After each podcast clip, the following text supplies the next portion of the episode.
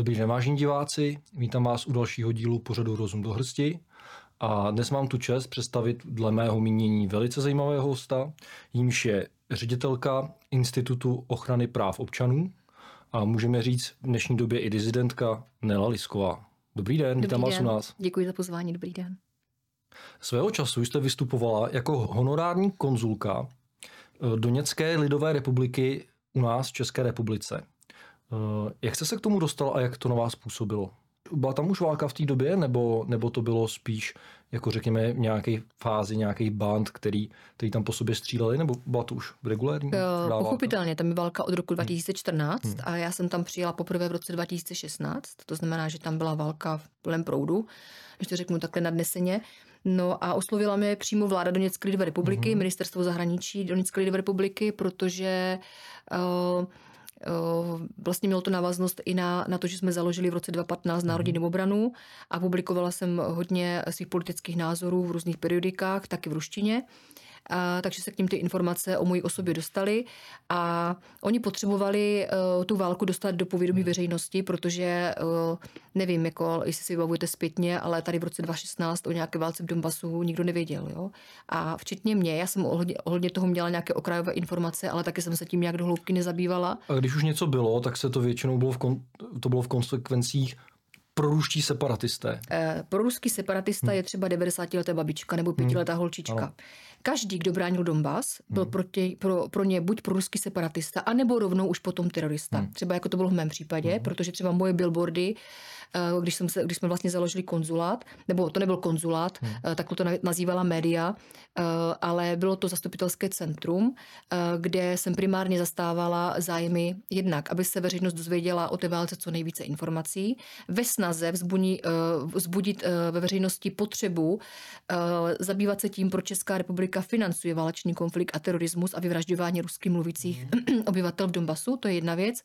A druhá věc je ta, že eh, v podstatě tady šlo o to, eh, eh, ty relevantní informace a objektivní informace z veřejnosti taky objasňovat, protože samozřejmě, že s ohledem na to, kdo tu válku rozpoutal na východě Ukrajiny a za jakým zájmem, k tomu se možná dostaneme, eh, tak tady ty informace byly tendenční, ryze pro západní. Jo. Takže to bylo taky primárním cílem a dalším cílem pomáhat těm občanům postiženým válkou, eh, kteří například žili i na území České republiky a vzhledem k tomu, že byli z té špatné strany Ukrajiny, eh, teda v uvozovkách, pochopitelně byli z, to, z té oblasti toho Doněcka a Luhanska, ne eh, z té části, která spadala pod kijevský nacistický režim, tak tady taky neměli úplně na růžích ustláno a neměli ty podmínky tady jednoduché. Takže my jsme teda na popud toho vlastně v roce 2016 založili první zastupitelské centrum Doněcké lidové republiky na světě. Eh, Schvalovala ho přímo Ruská duma, protože to zastupitelské centrum, eh, eh, vlastně nebo ta oblast toho, eh, toho Doněcka a Luhanska spadá pod Rostovskou oblast, kterou mělo vlastně už Rusko pod svou zprávou, nebo ten východ Ukrajiny jako takový.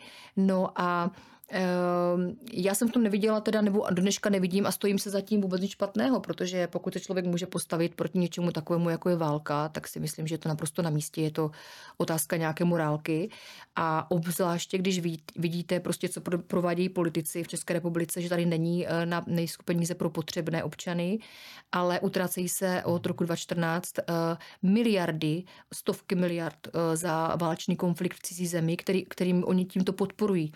Tady není, eh, ty peníze nejsou na rozvoj té země a iniciování ukončení té války. Mhm. A to dnešní doba ukazuje. Teď vidíte sám, sám, že v podstatě politici se nevyjadřují k tomu, aby ta válka byla skončena, aby tam došlo k nějaké k nějaké, uh, uh, nějakému ukončení na diplomatické úrovni. Ba naopak, uh, neustále se snaží vyvolávat uh, uh, v názoru té veřejnosti to, že Rusko je náš hlavní nepřítel, což je lež. Eh, Můj hlavní nepřítel rozhodně není a rozhodně si nenechám diktovat touto vládou, totalitní vládou, kdo má být můj nepřítel a kdo ne, to je jedna věc. A druhá věc je ta, že kdyby lidé opravdu měli povědomí o tom, že eh, na východě Ukrajiny a teď vlastně už po, po celé té Ukrajině tu válku rozpoutávají Spojené státy mm. za svým eh, mocenským a ekonomickým účelem. A tak to, je od, tak to tomu je vlastně od roku 2014. Takže eh, to lidé třeba taky nevědí. Jo? Samozřejmě veškeré ty informace ohledně toho válečného konfliktu v těch mainstreamových médiích jsou tady lež. Hmm. Je to cílená lež, která má sloužit této vládě na rozpoutávání a rozdělování společnosti, protože teď ta společnost je asi rozdělena tak jako nikdy dříve. Eh, já když vidím ty komentáře na sociálních sítích, ať prostě eh, eh, jako opravdu vhanlivé a nesnášenlivé vůči té trpící části, která tam mluví rusky v tom Donbasu nebo i na té Ukrajině. Já jsem se upřímně řečeno na Ukrajině s ukrajinštinou nikdy nesetkala. Já jsem tam hmm. prostě slyšela lidi mluvit jenom rusky, protože Ukrajina je paskvil, to je uměle vytvořený jazyk. Jo. Takže to je další věc. A když vidím, jak tato vláda místo toho, aby se snažila tu společnost stmelovat, jen záměrně rozděluje, protože rozděl a panuj fungovalo a funguje. A je to cílem toho, aby tu společnost rozdělili, protože oni tím, tím pádem nám dávají nějakou nálepku nám, kteří oponujeme a kriticky mhm. nahlížíme a máme třeba jinou optiku na ten problém, tak nám samozřejmě dávají jistou nálepku nějakého člověka, který budí ve společnosti nenávist, za což třeba já teď eh, budu mít eh, soud dokonce, protože jsem se vyjádřila na síti X, že bude potřeba denacifikovat a deukrajinizovat Českou republiku a že každý, kdo podporuje uh, masového vraha Zelenského, že by měl nést plnou zodpovědnost. Mm. A já se zatím stojím, protože my mhm. tady ty skupiny těch nacistů v České republice nepochybně máme. Mm. E, jako podívejme se na demonstrace Ukrajinců s vlajkou Azova nebo pravého sektoru, vedle nich stojí třeba Rakušan a další politici. Tady to z ní byla Bandera Party. Přesně tak. Hmm. Bandera Party, to je jasným důkazem. To znamená, je potřeba opravdu se nebát ty, tu problematiku veřejně Eh, těm lidem vysvětlovat a především apelovat na to, jak je možné, že s ohledem na druhou světovou válku si dnes ještě ve 21. století dovolí nějaká vláda nějaké země podporovat ukronacisty a další věc je ta, persekuovat a hnát k soudu lidi, jako například mě, za to, že nehajluju, to myslí vážně. Eh, inicioval ten soudní proces bývalý minister kultury Herman za hmm. KDU ČSL. Eh, ten Herman, který se paktuje se německým Landsmannschaftem, tak tomu se nelíbilo, že jsem řekla deukrajinizaci a denacifikaci. Ale pro boha, jako každému normálnímu člověku jasné, Ukrajince tady máme desítky let a nikdo proti ním nikdy nějak nevystupoval, hmm. že tady se jedná přece jenom o tu určitou skupinu obyvatel, která nese ten odkaz toho bandery a těch nacistů. A je to velice nebezpečné, protože tím, že vláda umožnila nekontrolovaně, eh, aby tady Ukrajinci eh, vlivem té války do České republiky se dostávali a neměla nějaký kontrolní mechanismus, Eh, nezajímala se vlastně třeba jako dříve, když to bylo třeba v těch eh, postkomunistických hmm. státech, tak když někdo utekl do zahraničí, tak se přece zajímali i eh, o jeho nějaké politické nastavení toho člověka, o to, jestli má nějaký majetek a podobně. Jo. Tady se dostávají lidé, kteří tady přijíždějí například drahými vozy, jsou hmm. zabezpečeni finančně. Mnohdy na těch vozech jsem viděla třeba i vlajku Azova na zadním hmm. skle. Jo. To je jedna věc. A druhá věc je ta, že já jsem nikdy ne, neřekla, že nejsem pro pomoc potřebným, a naopak. Hmm. Jenomže právě ti největší chudáci, ti lidé, kteří by potřebovali naši pomoc, tak nemají ani na tu cestu do České republiky a ti, ti, ti v té hrůze tam zůstávají.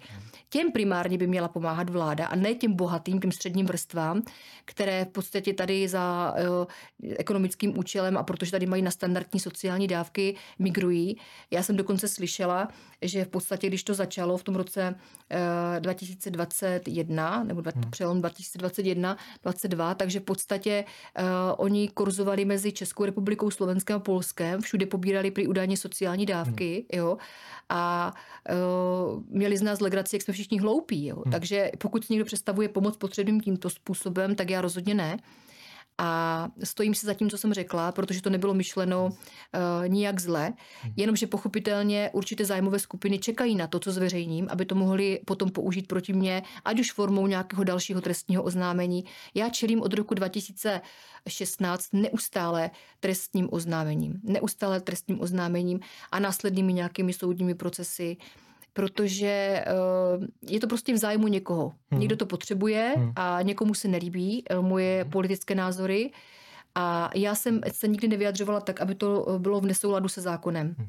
Já se vyjadřuji tak, jak mi umožní ústavní práva. To znamená, že si já mám právo kritizovat jakéhokoliv hmm. politika, protože jsem daňový poplatník, to my si je platíme ze svých daní.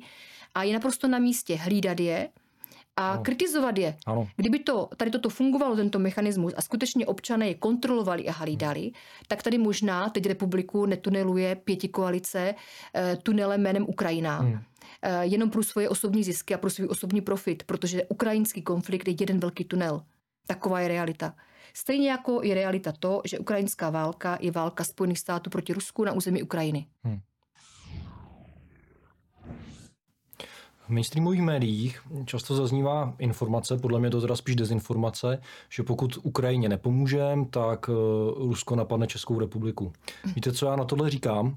Co by to asi tak ty Rusové dělali tady, tady v tom vyrabovaném koncentráku? Hmm.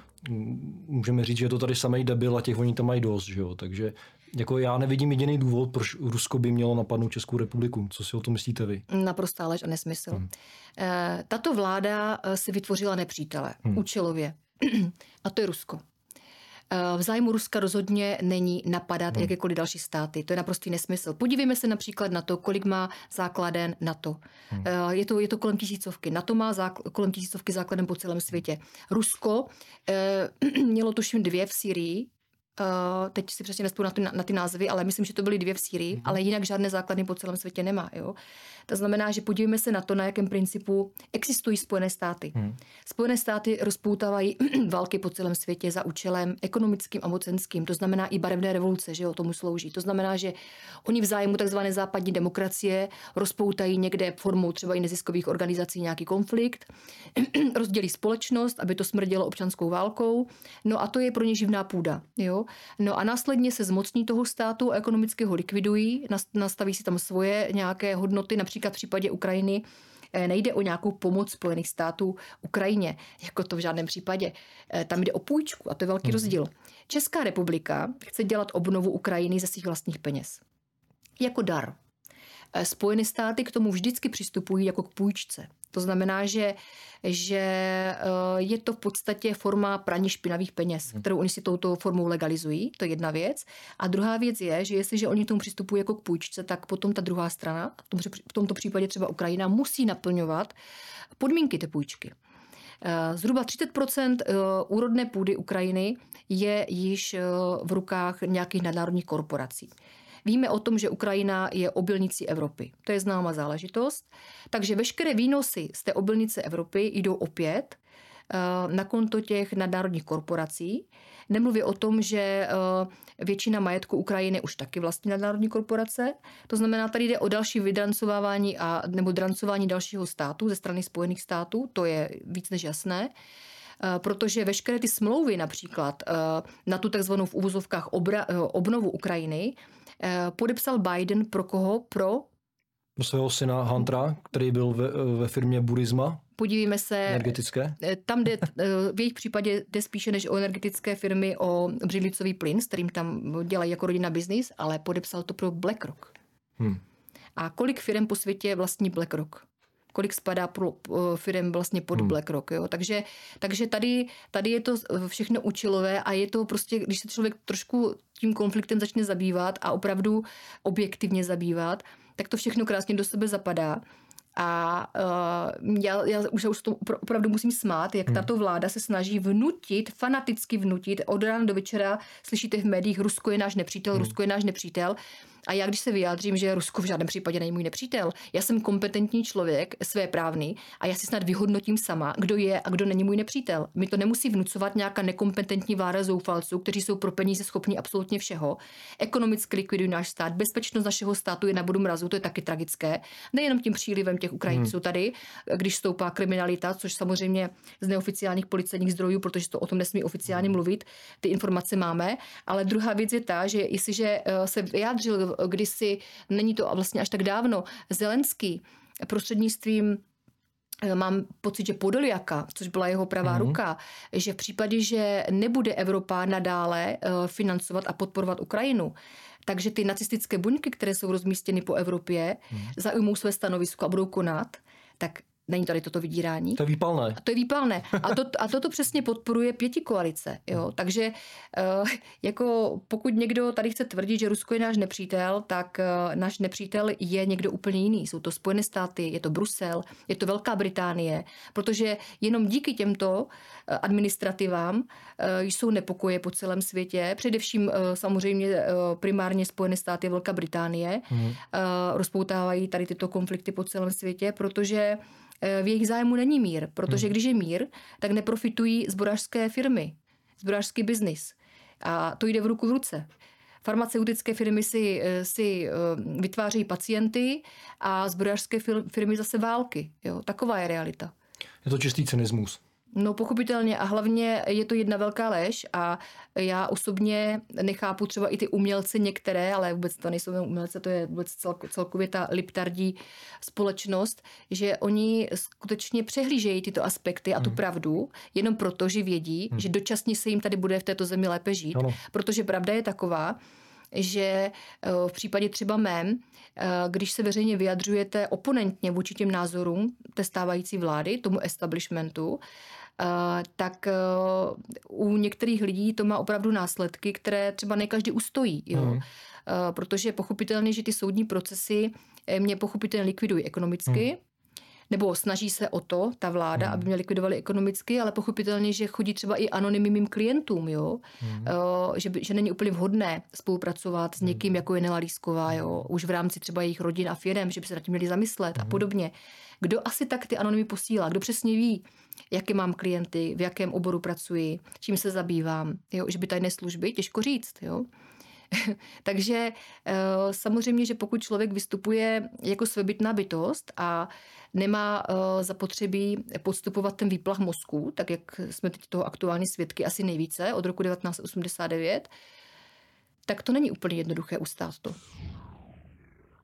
Pojďme se ještě na chviličku vrátit k tomu Donbasu. Vy jste byla konkrétně v Doněcké lidové republice nebo Luhanské? Eh, navštívila jsem obě, ale zastupitelské centrum jsme zřídili nejprve pro Doněckou, eh, Lidovou republiku už z toho titulu, že Ostrava, moje rodná hmm. Ostrava a Doněck byla zpřátelena města, hmm. družební, tak jsem si říkala, že bylo, by bylo dobré to třeba to zastupitelské centrum místo Prahy umístit i v Ostravě. Eh, to jedna věc a oslovila mi teda primárně ta vláda té Doněcké lidové republiky. Hmm. A ona už byla v té době uznaná, třeba aspoň Ruskou federací? Nebo ne, ne, ne, ne nebyla, nebyla uznaná. Ona, ona uh, právě usilovala, jak ta Doněcká, hmm tak ta Luhanská republika o to uznání. hmm A v, v té době už tam byla nějakým způsobem etablovaná vojenská fronta válečná? No, v tom Donecku? Uh, no, tak tam byla válka v plném proudu. Jo. Já jsem pobývala vlastně na těch bojových pozicích uh, ještě mm-hmm. předtím, než jsme se domluvili na té spolupráci ve smyslu toho založení zastupitelského centra Donetské lidové republiky tak jsme se dohodli na ministerstvu, i když oni z toho nebyli úplně nadšení, z toho mého požadavku, mm. ale dohodli jsme se na tom, že v té oblasti chci nějakým způsobem pobít nějakou dobu, protože Eh, jsem nemohla zastupovat zájmy země, mm. o které jsem toho moc nevěděla, Jasně. to je jedna věc. A druhá věc je, že i ten samotný konflikt jsem potřebovala lépe pochopit a mhm. vstřebat. Jo. Mm. Takže jsme se domluvili na tom, že pár týdnů jsem žila eh, přímo na těch bojových pozicích v těch podmínkách s těma lidma. To znamená, oni tam žijou různě v krytech, jo, ve, v domech, které jsou vybombardované, vypálené a podobně. My jsme žili v takovém průmyslovém areálu. Z části, v Doněcku přímo? Uh, to bylo za Doněckem, mm. uh, Makijevce, kde vlastně jsme měli k dispozici v podstatě jednu takovou menší kuchyňku, mm. uh, pár místností, ale jinak vůbec nic. Jo? Takže já jsem se teda, já jsem si teda chtěla prožít s těma lidma tu realitu jako takovou, protože jedna věc je, když se sejdete na ministerstvu a probíráte ten konflikt a máte nějaké informace zprostředkované, ale daleko lépe se vám potom prosazují nějaké zájmy, když s těma lidma tam skutečně žijete a pochopíte vlastně ty jejich osudy a vlastně i to, jakým způsobem se na nich podepisuje ta válka. A změní vás to i osobnostně, teda mě určitě, protože já musím říct, že e, jsem byla úplně jiným člověkem před Donbasem a za ty zkušenosti z té války jsem se taky hodně změnila, takže úplně jiným člověkem po Donbasu.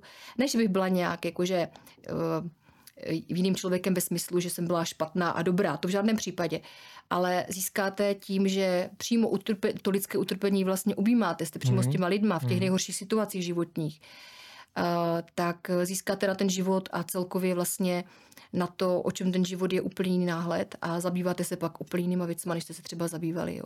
Určité věci neřešíte třeba vůbec a některé věci naopak řešíte. Jo. Takže uh, pomohlo, pomohlo mi to asi dospět bych řekla takto. No. Dostala jste se do nějaké situace, kdybyste mohla říct, že jste byla třeba v ohrožení života? Eh, samozřejmě, tak já jsem pobývala s těma lidma na, přímo v oblasti bojových linií, to znamená od 18. hodiny večer tam začínalo největší bombardování, mm. ostřelování až do rána. Během dne samozřejmě taky, ale eh, to největší začínalo teda večer. A tam jste nikdy neviděl, jako kdy co tam přiletí, nebo mm. jo, rozumíte to, tam samozřejmě to, to nejste tu situaci ani schopen odhadnout, mm. takže Když žijete ve válce, tak můžete zemřít každou minutu, hmm. pochopitelně. Abych si to mohl představit, já jsem nikdy v takové situaci nebyl. Jak, jak, jak vlastně ta fronta vypadá? Je to, řekněme, nějaký třeba pět kilometrů, pět kilometrů široký úsek a, ne, a obě strany ne, ne, na, sebe, ne. na sebe střílejí. Ta, ta, fronta, ta, ta fronta vlastně vypadá tak, že to máte prostě normálně zónu, kde žijí lidé, jako hmm. jo, ale tam probíhá třeba ten konflikt uh, nejvíce intenzivněji, protože já když jsem třeba v roce 2016 hmm. na jaře eh, přiletěla vlastně eh, do Doněcka, hmm. tak tam byl relativně klid. Hmm. Jako samozřejmě byly tam zhozené domy a viděl jsem tam stře- ostřílené ty domy hmm. a tak dále, to ano, takže než by ta válka tam nebyla jako vůbec viditelná, ale oproti té bojové linii, oproti té frontě, tam byl relativně klid, jo. Uh, pak se to samozřejmě teď, teď vlastně ty dva roky zpátky už změnilo, ale v, to, v té době toho mého pobytu tam ano, ale když jste vyjeli třeba pár kilometrů za to město, hmm tak to, to teda bylo šílené opravdu. Hmm. Jo. A já jsem naštěvovala pravidelně dětské domovy, už potom z toho titulu, že jsem měla to zastoupení té země hmm. a iniciovala jsem pomoc těm lidem, hmm. uh, alespoň formou třeba nějakých uh, investorů, kteří by tam třeba dětem eh, ty vybombardované herny a nebo, nebo, nebo fit, eh, ne, ne fit centra, ale eh, terapeutická centra pomohli třeba zrekonstruovat nebo aspoň přispěli třeba penězi těm dětským domovům a těm nemocnicím, protože opravdu ty děti to mě dostalo asi nejvíc, jo, protože hmm. když jste v zemi, kde vaše vláda financuje uh, válku hmm. a vy navštívíte dětské domovy, uh, kdysi možná šťastných dětí, které přišly úplně o všechno a o všechny, tak je to něco strašného. To si neumíte, to si neumíte představit. To jsem fakt obrečela, uh, protože to je, a měla jsem zároveň i takový vztek. Já jsem si hmm. říkala, jak je vůbec možné, jak je vůbec možné, že jsou lidé až takhle tupí s prominutím, hmm. že Eh, dělají, jako kdyby to neexistovalo v té hmm. České republice. Hmm. Já jsem vlastně, když jsem se vrátila z toho Donbasu poprvé, tak jsem eh, oběhla politiky napříč spektrem. Hmm. Skutečně absolutně všechny politiky, eh, ne, ne všechny, ale všechny partaje jsem chtěla říct takto a jejich zástupce a uh, iniciovala jsem v té věci uh, třeba nějaké veřejné referendum, jestli chce český občan financovat válku ze svých daní.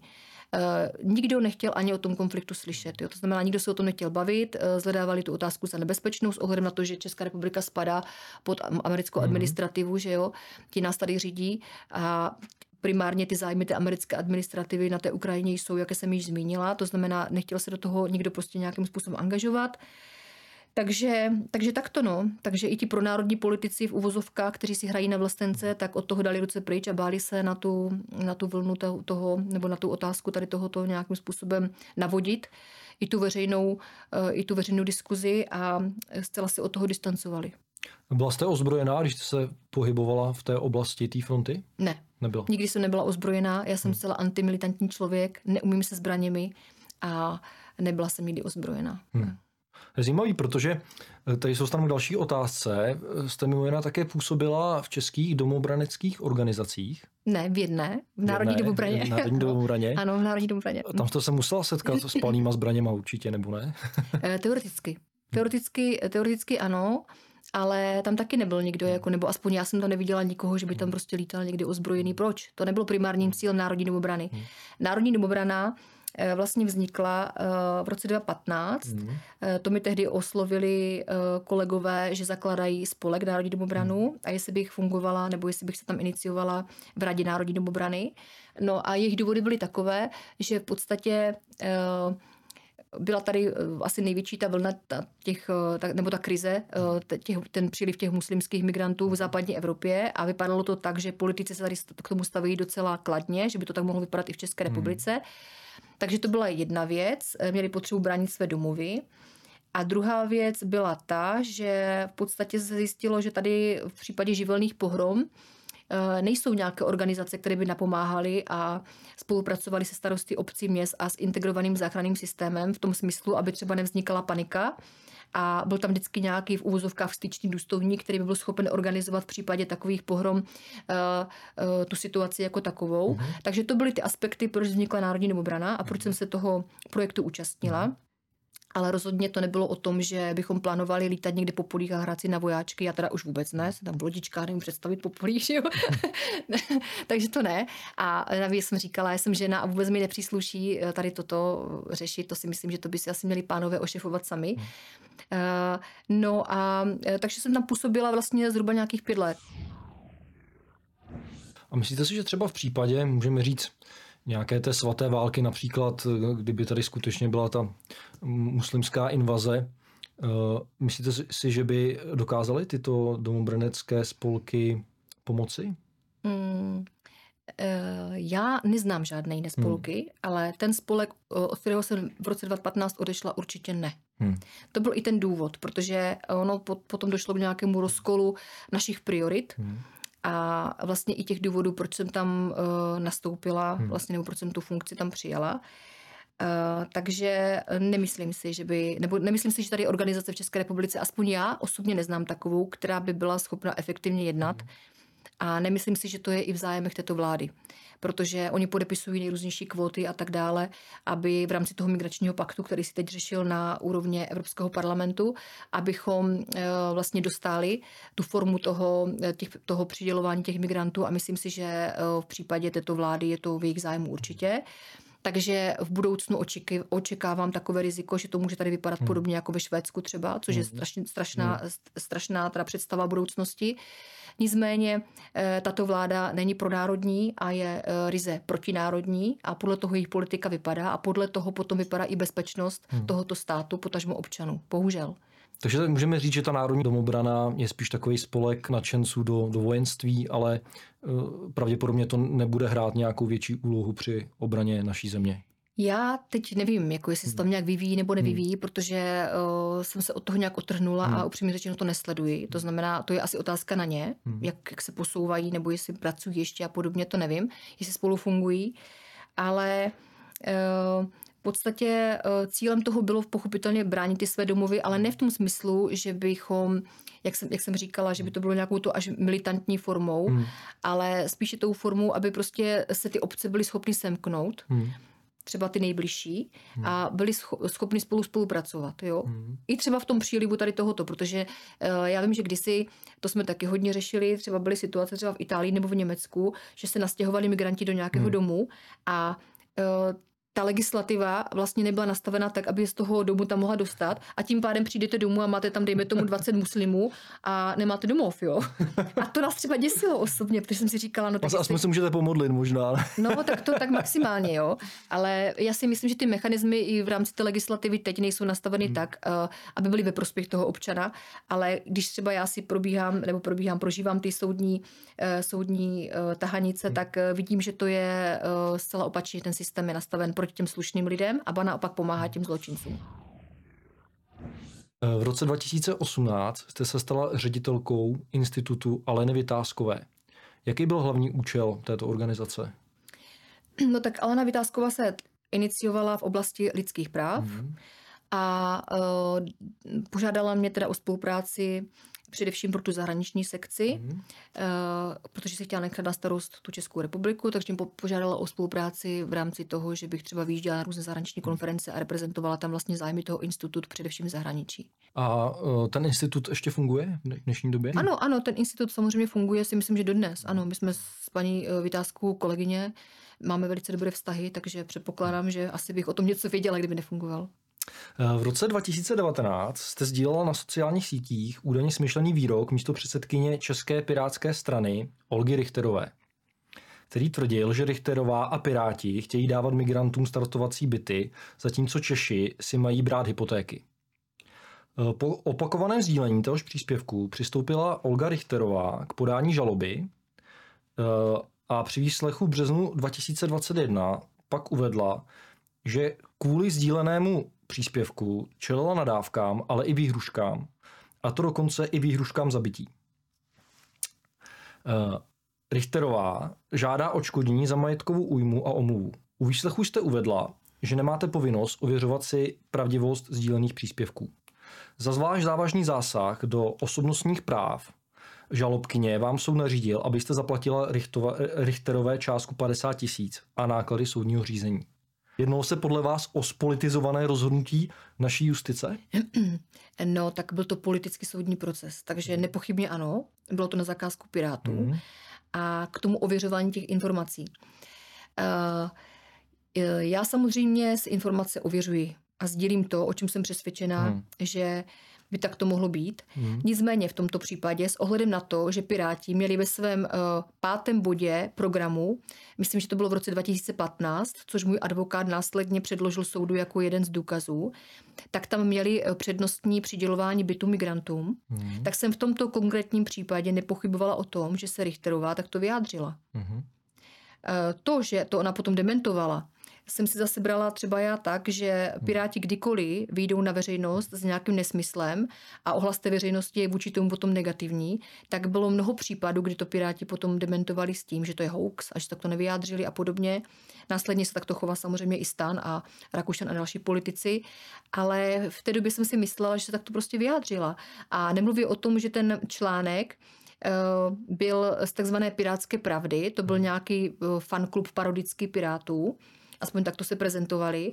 A autora toho článku, který tak strašně vadil Richterové, se údajně, údajně soudu nepodařilo v dnešní době vyspělých technologií dohledat. Mm-hmm.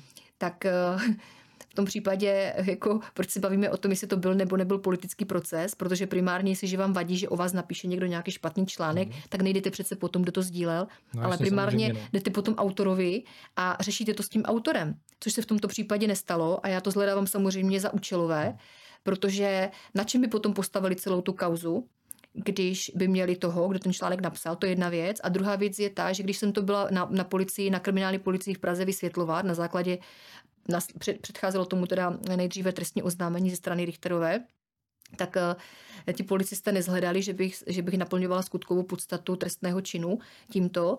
A když se odvolal státní zástupce uh, proti tomuto, že teda to musí prošetřit znovu, že to určitě hmm. je trestný čin, tak šlo druhé kolo. Já jsem znovu jela do Prahy hmm. vysvětlovat tady tu samou záležitost a policisté došli k úplně stejnému závěru.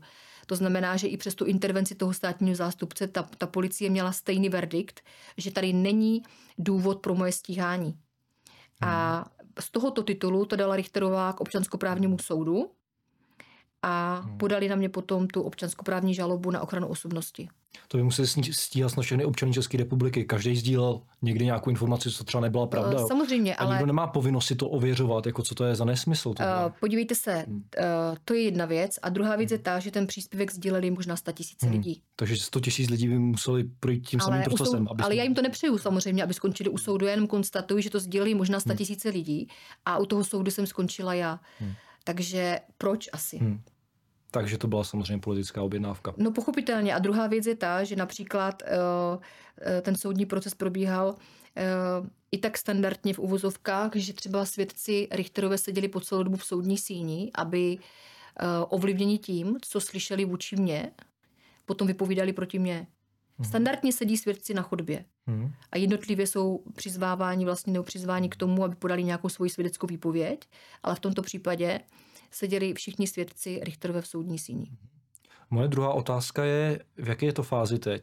Odvolala jste se nebo jste, uh, jste jí to zaplatila, těch 50 tisíc? Samozřejmě, samozřejmě, já jsem to prohrála po, po ona chtěla 550 původně, hmm. plus soudní náklady, plus náklady na soudní řízení, hmm. takže po tři a půl letem soudním procesu jsem to prohrála, hmm. tak to bylo samozřejmě, to bylo od počátku jasné, kam to směřuje.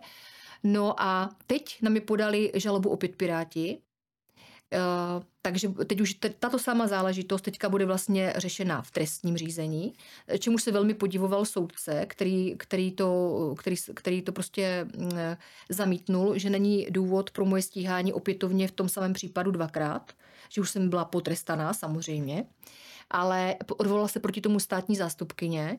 Takže 9. dubna proběhne uh, v Ostravě soud, kde mě tentokrát Piráti obvinují eh, v té žalobě i z toho, že jsem zavinila i špatný volební výsledek. Já to, já to myslím vážně. To není legrace. Je to přijde bizarní.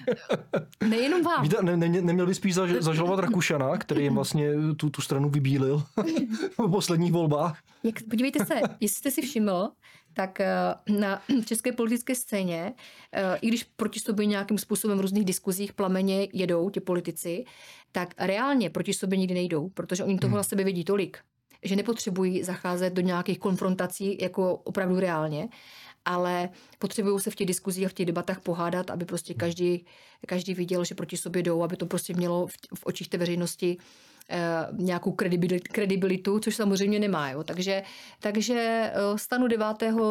dubna před soudem opětovně, tentokrát, tentokrát v trestním řízení a současně ten soud, aby nestrácel hmm. moc času, tak vlastně do toho jednoho řízení zahrnul i to řízení s tím Hermanem.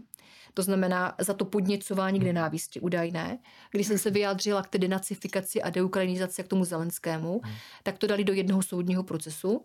Hmm. Takže ten bude probíhat toho devátého a sloučili tam obě ty kauzy dohromady.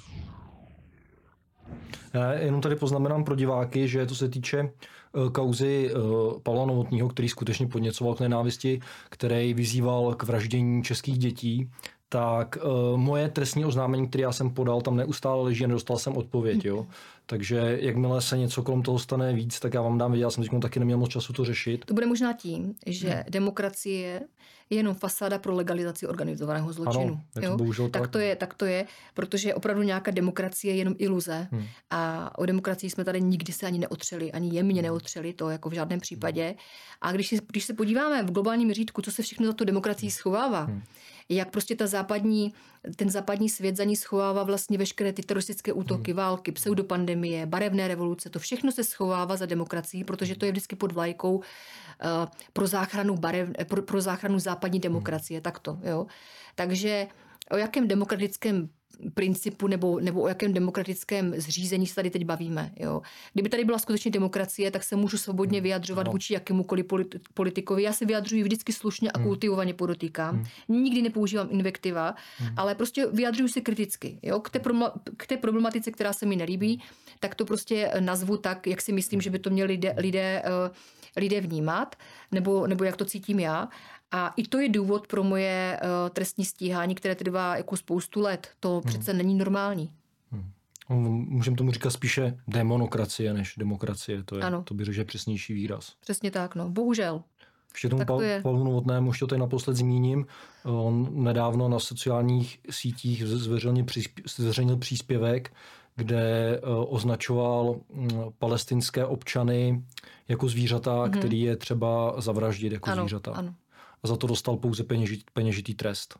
Jo, jen tak pro no, informaci. No, protože už je, myslím, v podmínce. To znamená, kdyby teďka uh, dostal dal, hmm. další hmm. nějaký trest, tak uh, hmm. by třeba mohl jít i do vězení, tak z toho důvodu to spláchli hmm. uh, nějakou peněžitou takovou. Jenom poznamenám, že to je v době, kdy tady Tomáš Čermák, tady ze Stoda, dostal pět a půl roku na tvrdo za to, že řekl, že je třeba politiky naházet do vody. Tak ať hmm. si to každý porovná, hmm v jakým dvojím metru naší justice tady žijeme. To nepochybně, ale mám pocit, že v jeho případě to byl souhr, souhrný trest za dřívější delikty. Jo.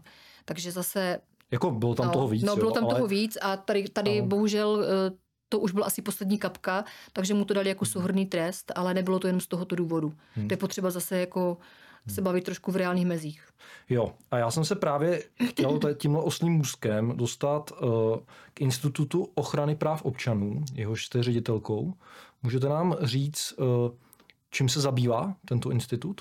No já jsem ho založila vlastně na základě toho, co se mi děje. Mm-hmm. To mhm. znamená, že tady není možnost uh, se vyjadřovat svobodně v této zemi. A spousta lidí končí stejně jako já na kriminální policii, mm. kde svá veřejná vyjádření musí obhajovat a vysvětlovat je a podobně. Mm.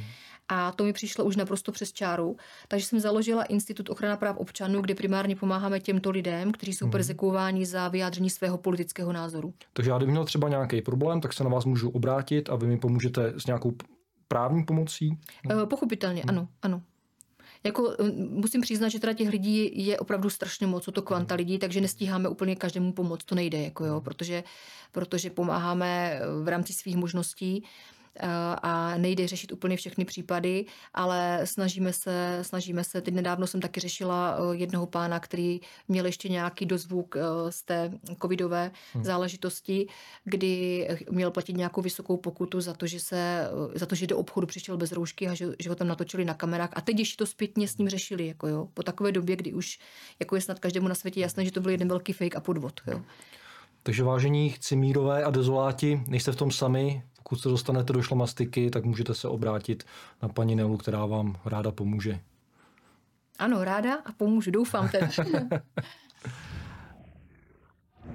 Olga Richterová nebyla jediná, kdo na vás podal žalobu. Mimo jiné, to i překvapivě udělal eh, předseda pro Jindřich Reichl. V jakých to bylo konsekvencích? já nevím, jestli vůbec má cenu tady tak zmiňovat takovou drobnost, ale když jste na to narazil dobře, eh, no prostě jsem se vyjádřila kriticky vůči panu Reichlovi, protože byl vulgární mhm. vůči nějaké ženě v diskuzi na sociálních mm. sítích a já jsem mu teda napsala, že si myslím, že z pozice politika a advokáta bych očekávala uh, jinou retoriku, mm-hmm. zcela odlišnou té, kterou vedl s tou paní. A už vůbec ne, že bude vulgární vůči ženě, mm-hmm.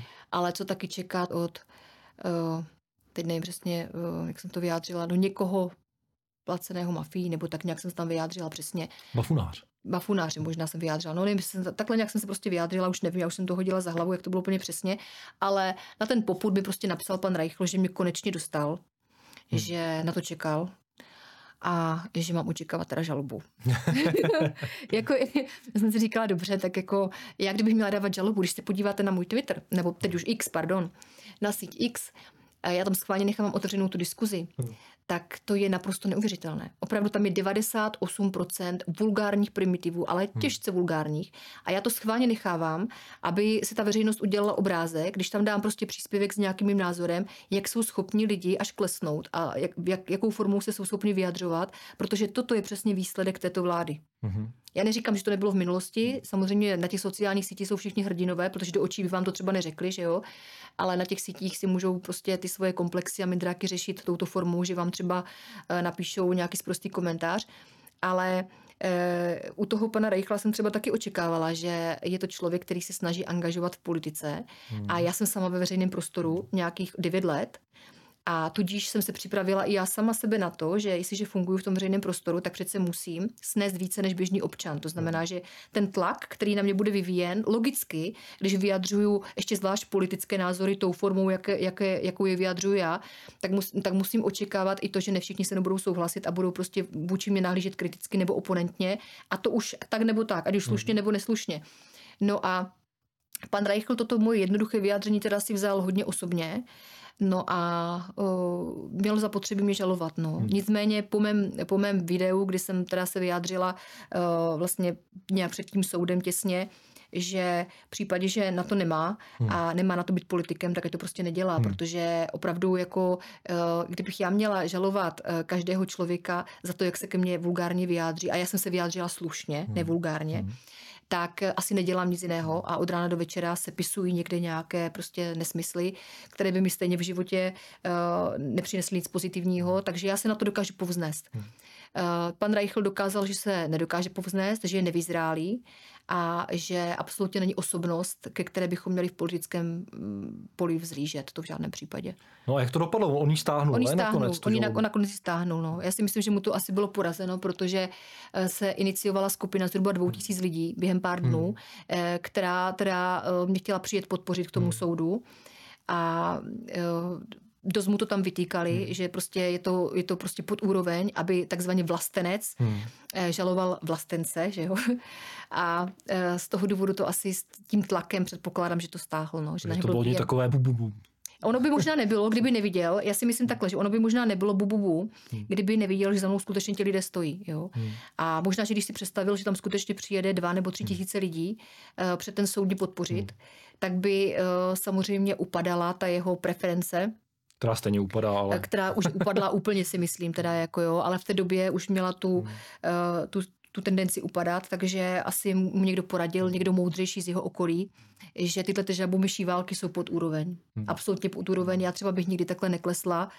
A pokud vyloženě někdo nevyhrožuje zabití mojí rodině, hmm. tak to neřeším. Hmm. Jo? Oni vyhrožují mě, pochopitelně, no, ale tím mávnu rukou. Hmm. Uh, ale uh, pokud někdo překročí tu mes, a to je moje rodina, tak v tom případě to budu řešit vždycky. Ale do té doby nemám potřebu. Absolutně ne. A je, jako, je celkem zajímavý, že se týče pana, pana Reichla, tak já ještě doby, když jsem ještě spolupracoval tady s Danielem Švábem, tak jsem žádal Dana, aby sehnal někoho, pro který by nám pomohl vlastně s tou, s tou žalobou na, na Pavla Novotného a, mm-hmm. a tam, tam přímo jako to, to, to pan Reichl dementoval, že, mm. že do toho nejde. Jo, takže on jako, mm. jakoby rád podává žaloby tady na spolu... Jak na koho asi, no? Na spolubojovníky z vlastenecké scény, když já už je teda neřadím do vlastenecké scény, mm.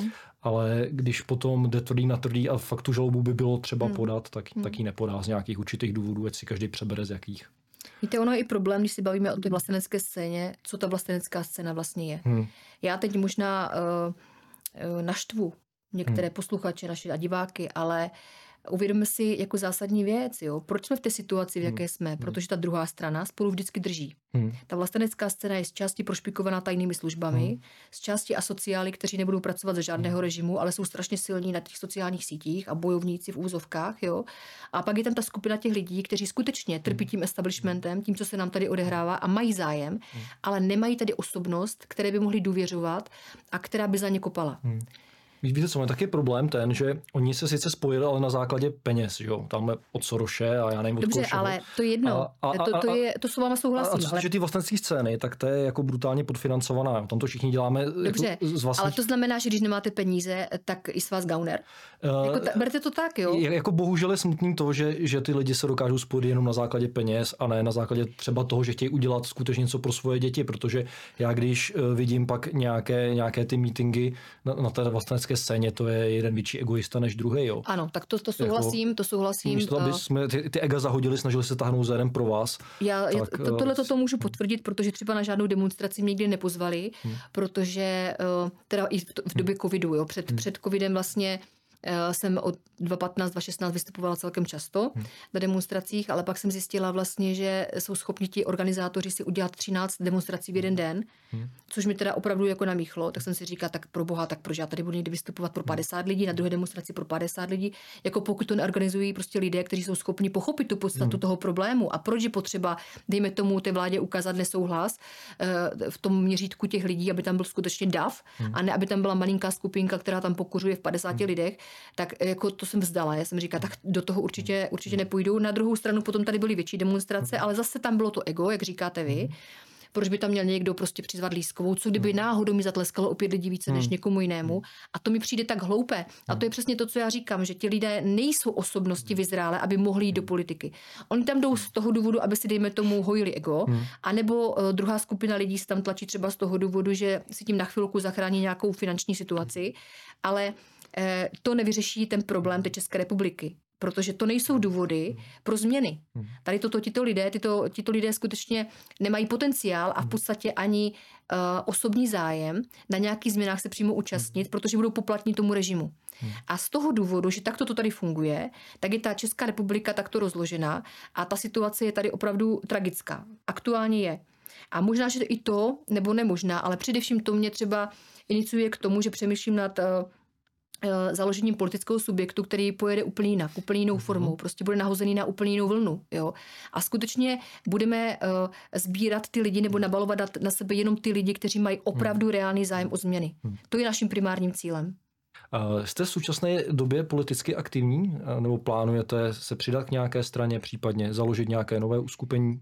Přemýšlím i nad tím, že by bylo asi na místě v této době, kdy skutečně tady občan nemá zastoupení ani v poslanecké sněmovně, ani nikde jinde, založit skutečně první pro národní, skutečně pro národní politické hnutí, takže, takže uh, nad tím vážně uvažuji. Ano. Mm-hmm. Tak pojďme se podívat ještě na zahraniční politiku. Eh, jak byste hodnotila současnou mezinárodní situaci? Eh, bude to ještě horší, nebo se to naopak začne lepšit? Urovná se ten konflikt na Ukrajině, nebo nás tam naopak pošlou na tu frontu? No, uh, tak retorika těch politiků je taková, že by nás tam nejraději poslali. Hmm. Už s ohledem na to, jak teď probíhala konference ve Francii, že jo, kde Macron hmm. vlastně sezval všechny hlavy státu, hmm eh, z toho přesně z tohoto titulu, jestli budou ochotni pustit své lidi bojovat za cizí americké zájmy na Ukrajinu, hmm. což je další paradox. No, takže nevidím to úplně růžově momentálně.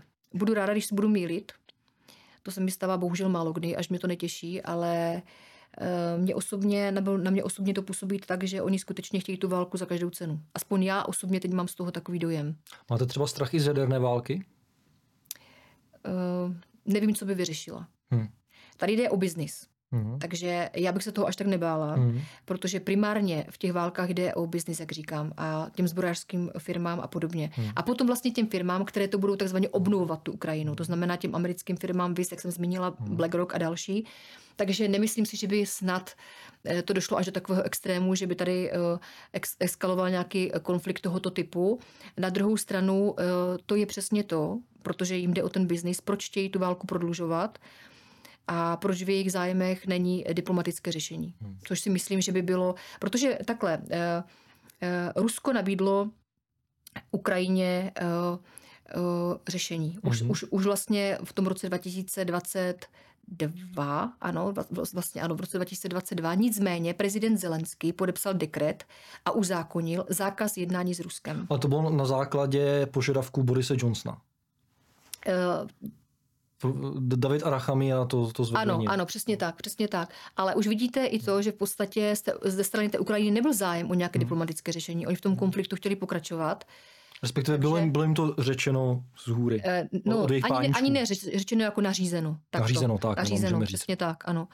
Takže eh, jo, já nechápu právě proto, proč někdo říká, že Rusko je náš nepřítel, když Rusko bylo první, kdo natáhl tu ruku a řekl, pojďme si pos- posadit ke stolu a pojďme prostě projednat podmínky, aby byl konec války. Jo. Ale o tom už byly i minské dohody, že jo? Předtím. No pochopitelně, ale minské dohody nebyly nikdy naplňovány. Hmm. To znamená, že když je naplňuje jedna strana a druhá ne, čehož jsem byla v Donbasu svědkem Hmm. opakovaně, Hmm.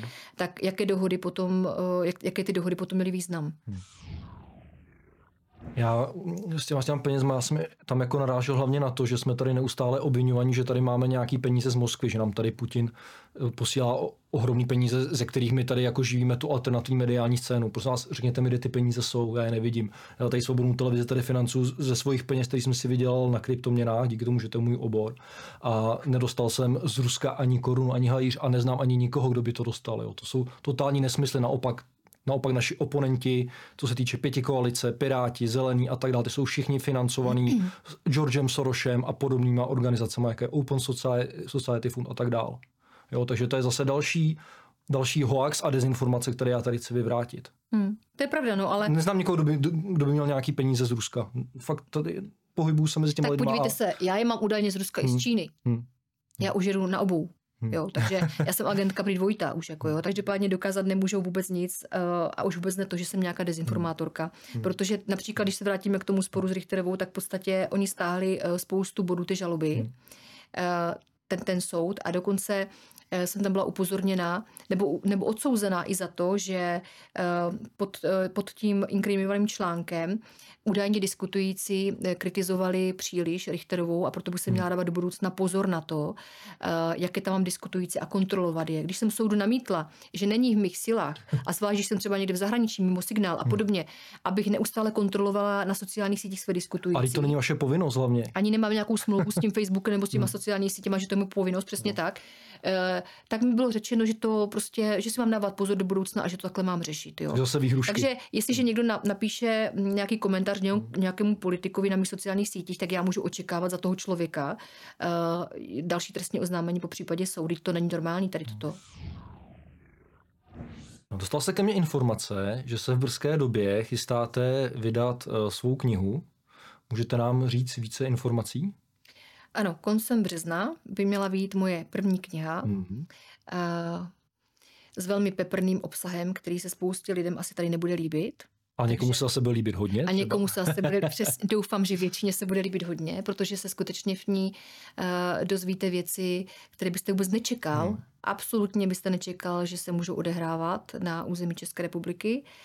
A eh, v tom politickém pozadí takzvaném. Eh, Bude to eh, z části, z velké části moje autobi- autobiografie, kde popisují vlastně jednak i ten Donbass, Mhm. a ty události přímo tam. Tam bude spoustu kapitol, kde uh, popisují ten život, jo, i na těch bojových líních a tak dále, stále detailně. A jakou má vlastně návaznost potom na ty moje soudní procesy a jak to ovlivňuje život můj a mojí rodiny. Myslím si, že to bude velice zajímavá kniha a všem doporučuji. Protože i pro budoucí generace to bude takové, takový odkaz, a aby viděli, co se tady odehrávalo třeba v těchto letech a co všechno bylo možné v demokratickém systému prožívat. Takže takto. Tak jo, já moc děkuji za dnešní návštěvu Já a děkuji za pozvání. moc krásný rozhovor. A já můžu divákům prozradit, jsme se tady s Nelou dohodli, že budeme točit častěji, takže se můžete těšit i někdy příště. Se taky budu těšit, mějte se moc pěkně. Tak jo, moc děkuju. Taky děkuji. Nasledanou. Nasledanou.